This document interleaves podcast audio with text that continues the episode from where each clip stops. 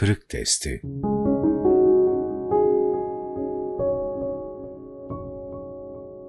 Günah, bela ve dua. Millet olarak da, bütün bir insanlık olarak da çok ciddi kritik bir dönemden geçmekteyiz. Bir taraftan kader denk noktalarının çok iyi değerlendirilmesine ve çok isabetli kararların alınmasına, diğer yandan da Allah'a çok dua edilmesine ihtiyaç var. Umumi problemler, sadece kendisiyle meşgul olan ve kendi dertlerine takılan insanları çok alakadar etmeyebilir. Onlar şöyle böyle kendi yaşayabilecekleri kadar bir zemin bulabilirler. Fakat içinde topyekün insanlığı yaşatan muzdaripler, geniş dairede meydana gelen her bir problemi doğrudan kendileriyle alakalı gördüklerinden kocaman bir coğrafya bile onlara kafi gelmeyebilir. Kur'an'da başımıza gelen bela ve felaketlerin sebebinin kendi yaptığımız hata ve günahlar olabileceği ifade edilir.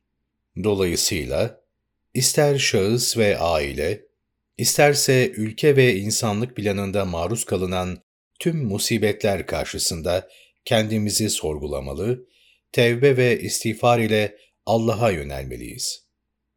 Zira dar ve geniş dairede maruz kalınan sıkıntılar, eğer bizim bir kısım hata ve kusurlarımızdan kaynaklanıyorsa, farkında olarak veya olmayarak Allah veya kul haklarıyla alakalı haksızlık yapmışız demektir.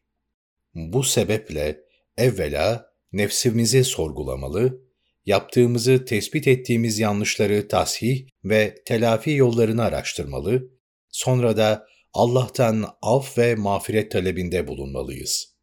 Nitekim Kur'an'da yer alan peygamber dualarının bize talim ettiği hakikatte budur. Hazreti Musa aleyhisselam, hata ile birinin ölümüne sebebiyet verdiği için, Ya Rabbi, ben nefsime zulmettim, kendime yazık ettim, bağışla beni. Sözleriyle Cenab-ı Hakk'a içini döküyor kendisi için takdir ve tayin buyrulan çerçevenin dışına çıktığını ifade ediyor ve Allah'tan bağışlanma diliyordu. Aynı şekilde Hazreti Yunus aleyhisselam, senden başka ilah yoktur. Seni her türlü noksandan tenzih ederim. Gerçekten ben zalimlerden oldum diyerek Enbiya-i İzam'a mahsus küçük bir zelleyi bile büyük görüyor ve bunu zalimlerden oldum ifadeleriyle vurguluyordu. Keza Hazreti Adem aleyhisselam, Ey Rabbimiz! Biz nefsimize zulmettik, kendimize yazık ettik. Eğer merhamet edip bizi bağışlamazsan, kaybedenlerden oluruz. Sözleriyle, ifası üzerine vazif olan hakları ifa edemediğini, kendisi için çizilen çizginin dışına çıktığını ifade ediyor. Hazreti Ebu Bekir Allah Resulünden kendine has bir dua talebinde bulunduğunda, Efendimizin ona talim buyurduğu şu duanın da aynı çizgide olduğunu görüyoruz. Allah'ım, ben kendime çok mu zulmettim? Günahları senden başka affedecek kimse yoktur. Nezd-i uluhiyetinden hususi bir iltifat ile beni bağışla ve bana merhamet buyur günahları bağışlayacak olan sen, merhamet edecek de ancak sensin.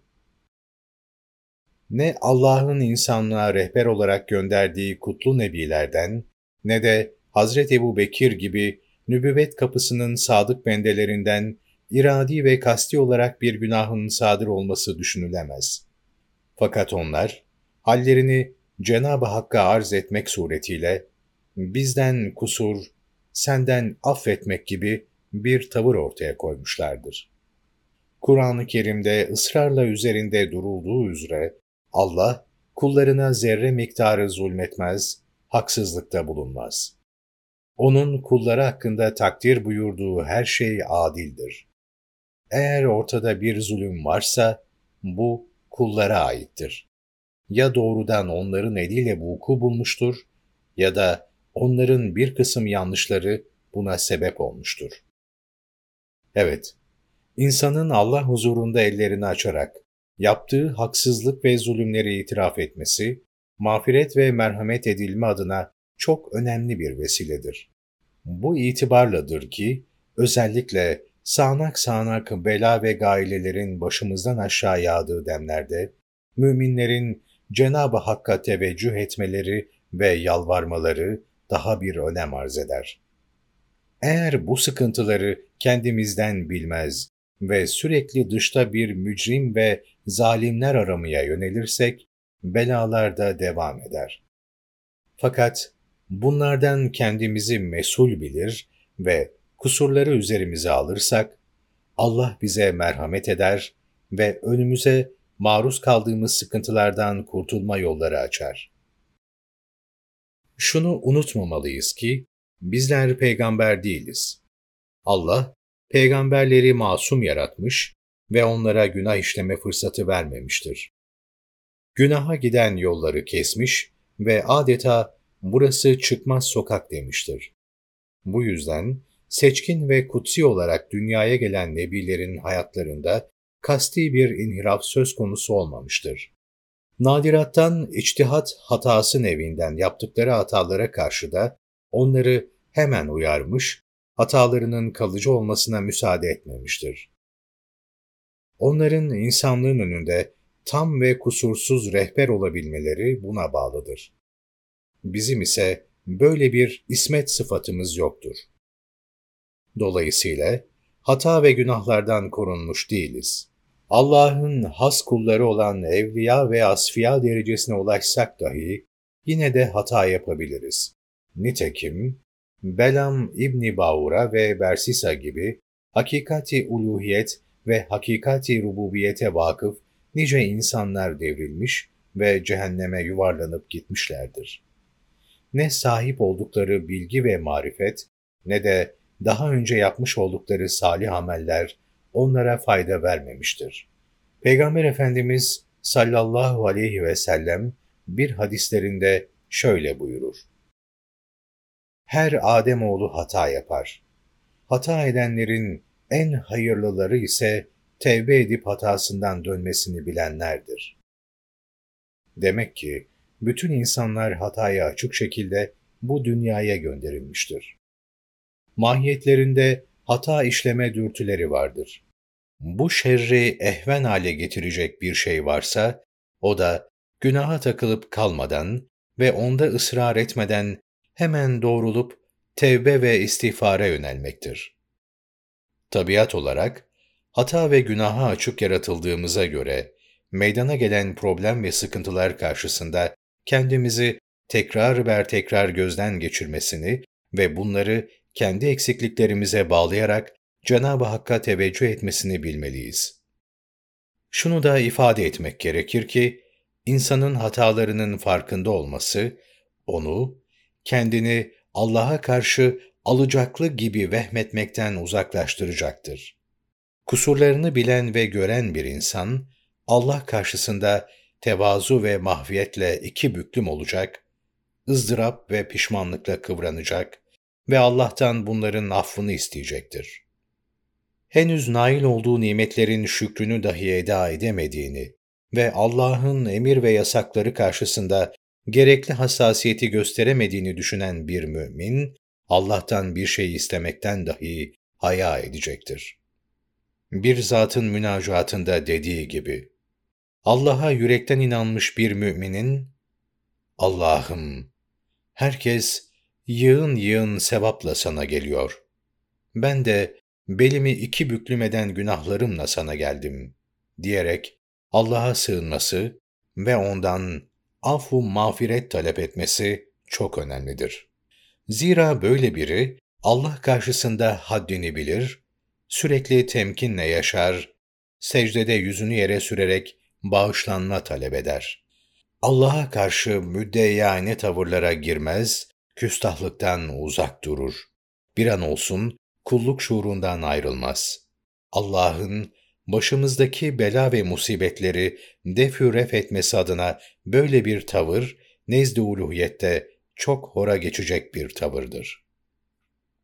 Bilindiği üzere Allah Resulü aleyhissalatu vesselam İnsanları muzdarip eden bir musibet olan kıtlık ve kuraklık karşısında yağmur duasına çıkılmasını ve orada rahmet ilahiyeyi celbedecek şekilde dua edilmesini tavsiye etmiştir. Bu cümleden olarak yağmur duasında eller ters çevrilir, ellerle beraber elbiseler de ters çevrilir.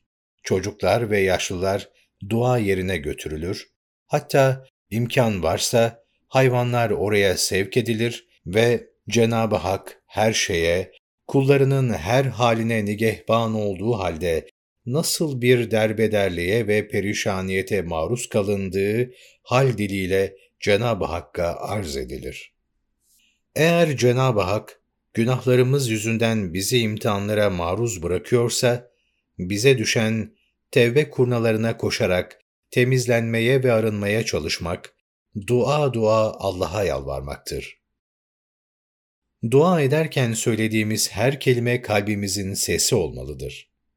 Daha önceden ezberlediğimiz talakatlı sözlerle edebiyat yapma değil, şatafatlı kelimelerle suniliğe girme değil, bilakis saf, duru ve heyecan dolu gönlümüzle Rabbimize teveccüh etmeli, ihlas ve samimiyetimizi ortaya koyabilmeliyiz. Şahsi suç ve günahlarımız, umumi sıkıntılara sebep olabilir. Herkesin bu noktada kendisini gözden geçirmesi gerektir. Bazı insanlar vardır ki, toplum için adeta birer ümit abidesidir. Millet, ümidini ona bağlamış, onların hizmetleriyle güzel şeyler olacağına, yeni doğumların gerçekleşeceğine inanmıştır. Onların gerekli temsili ortaya koyamamaları, konumlarının hakkını verememeleri, yanlış yapmaları, hatalı yollara girmeleri toplumda ciddi sarsıntı meydana getirir. Adeta gemilere yol ve yön gösteren fenerler sönmüş gibi olur. Bu yüzden o gemilerin gidip nereye aborda olacağı belli olmaz. Bu açıdan belli noktaları tutmuş insanlardaki kıvam kaybı, topyekün merhamet ilahiyenin kesilmesine bile sebep olabilir. Hiçbirimiz peygamber değiliz. Hepimiz hata edebiliriz. Yaptığımız hatalarda birer musibet halinde geriye dönebilir. Bundan hiç tereddüdünüz olmasın. Hazreti Pir, İhlas Kulesi'nin başından düşen kişinin düz bir zemine değil, derin bir çukura düşmesinin kuvvetle muhtemel olduğunu ifade ediyor. Çünkü kişi ne kadar iltifat ve nimete mazharsa, düştüğü zaman kötü bir zemine düşme riski de o kadar fazladır. Harem odasına alınmış biri, orada küçük bir küstahlık yaptığında, koridora veya salona çıkarılmakla bırakılmaz, kapının önüne atılır. Bu itibarla hatalar konuma göre daha farklı bir boyuta ulaşır. Onların büyük veya küçük olması şahıslara göre izafi hale gelebilir. Bunu ifade etme adına şöyle demişlerdir. Hasenatül ebrar, seyyiatül mukarrabin. Ortalama salih insanların sevapları, Allah'a kurbet kazanmış has kullar için günah bile olabilir. Bazen de topyekün bir milletin başına gelen bela ve musibetler, fasık ve zalimlerin işlemiş olduğu melanetlerden ötürü gelir.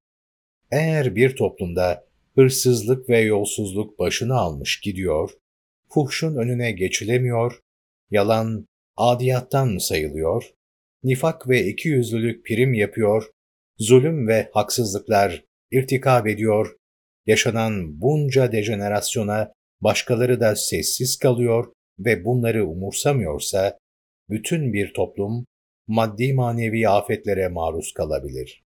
Hazreti Musa'nın Cenab-ı Hakk'a soru üslubuyla şu sızlanışı da buna işaret eder. Aramızdaki akılsızların yaptıklarından dolayı bizi helak eder misin Allah'ım? Şu ayeti kerimede bu manayı destekler. Öyle bir fitneden sakının ki o hususi olarak içinizden yalnız zulmedenlerin başına gelmez. Hepinize dokunur. Biliniz ki Allah'ın cezası şiddetlidir. Hazreti Bediüzzaman bu ayeti Erzincan ve İzmir'de meydana gelen büyük zelzeleler münasebetiyle yazdığı zelzele bahsinde ser levha yapmıştır. Başa gelen musibetler vesilesiyle toplum zalim ve fasıklardan arınmış olur. Yaşanan olumsuzluklara karşı tavır belirlemelerine rağmen bununla başa çıkamayan masumlar da vefat etmeleri halinde şehit olarak öbür tarafa yürürler. Yaşanan haksızlık ve günahlara destek olan veya bunlar karşısında susan dilsiz şeytanlarsa, günahkar zümre ile birlikte helak olur giderler. Fakat imanlarına, niyetlerine ve amellerine göre ahiretteki azaplarının ağırlığı farklı farklı olur. Çünkü Cenab-ı Hak ne seviyede olursa olsun iman ve ameli salihi zayi etmez, mutlaka mükafatlandırır. Yukarıdaki ayeti kerimede ifade edildiği üzere Allah şedidül kab yani cezası şiddetli olduğu gibi aynı zamanda Erhamur Rahim'indir. En büyük merhamet sahibidir. Bu sebeple cezalandırmada acele etmez. Belki bin türlü imhalden yani süre vermeden sonra bunu yapar. Efendimiz sallallahu aleyhi ve sellem bir hadis-i şeriflerinde şöyle buyurur. Allah zalime mehil üstüne mehil verir. Fakat bir de yakaladı mı artık onu iflah etmez. Bunun akabinde şu ayeti hatırlatır. Halkı zalim olan beldeleri cezaya çarptırdığı zaman Rabbinin derdest etmesi işte böyle olur. Şüphesiz ki onun azabı pek acı, pek çetindir. Mehil vermenin içinde farklı tembih ve uyarılar da vardır. Allah zalimlerin akıllarını başlarına almaları için farklı farklı tekvini emirlerle, eşya ve hadiselerin diliyle de onları ikaz eder. Bazen yağmuru kesip kuraklık yaşatarak onlara zımnen, kendinize gelin der. Bazen ekonomik bir krizle onları sarsar. Bazen arzi ve semavi musibetler gönderip onları gaflet uykusundan uyandırır. Bazen din adına hayatı yaşanmaz hale getirerek ülkenize, milletinize, dininize ve değerlerinize sahip çıkın der. Eğer inananlar eşya ve hadiselerin dilinden anlamaz, zulüm ve günahlarına son vermez ve akıllarını başlarına almazlarsa, Allah muhafaza başlarına sağanak sağanak musibet, afet ve bela yağdırır. Zalimler hem bu dünyada hem de öbür tarafta müstehak oldukları cezayı çekerler.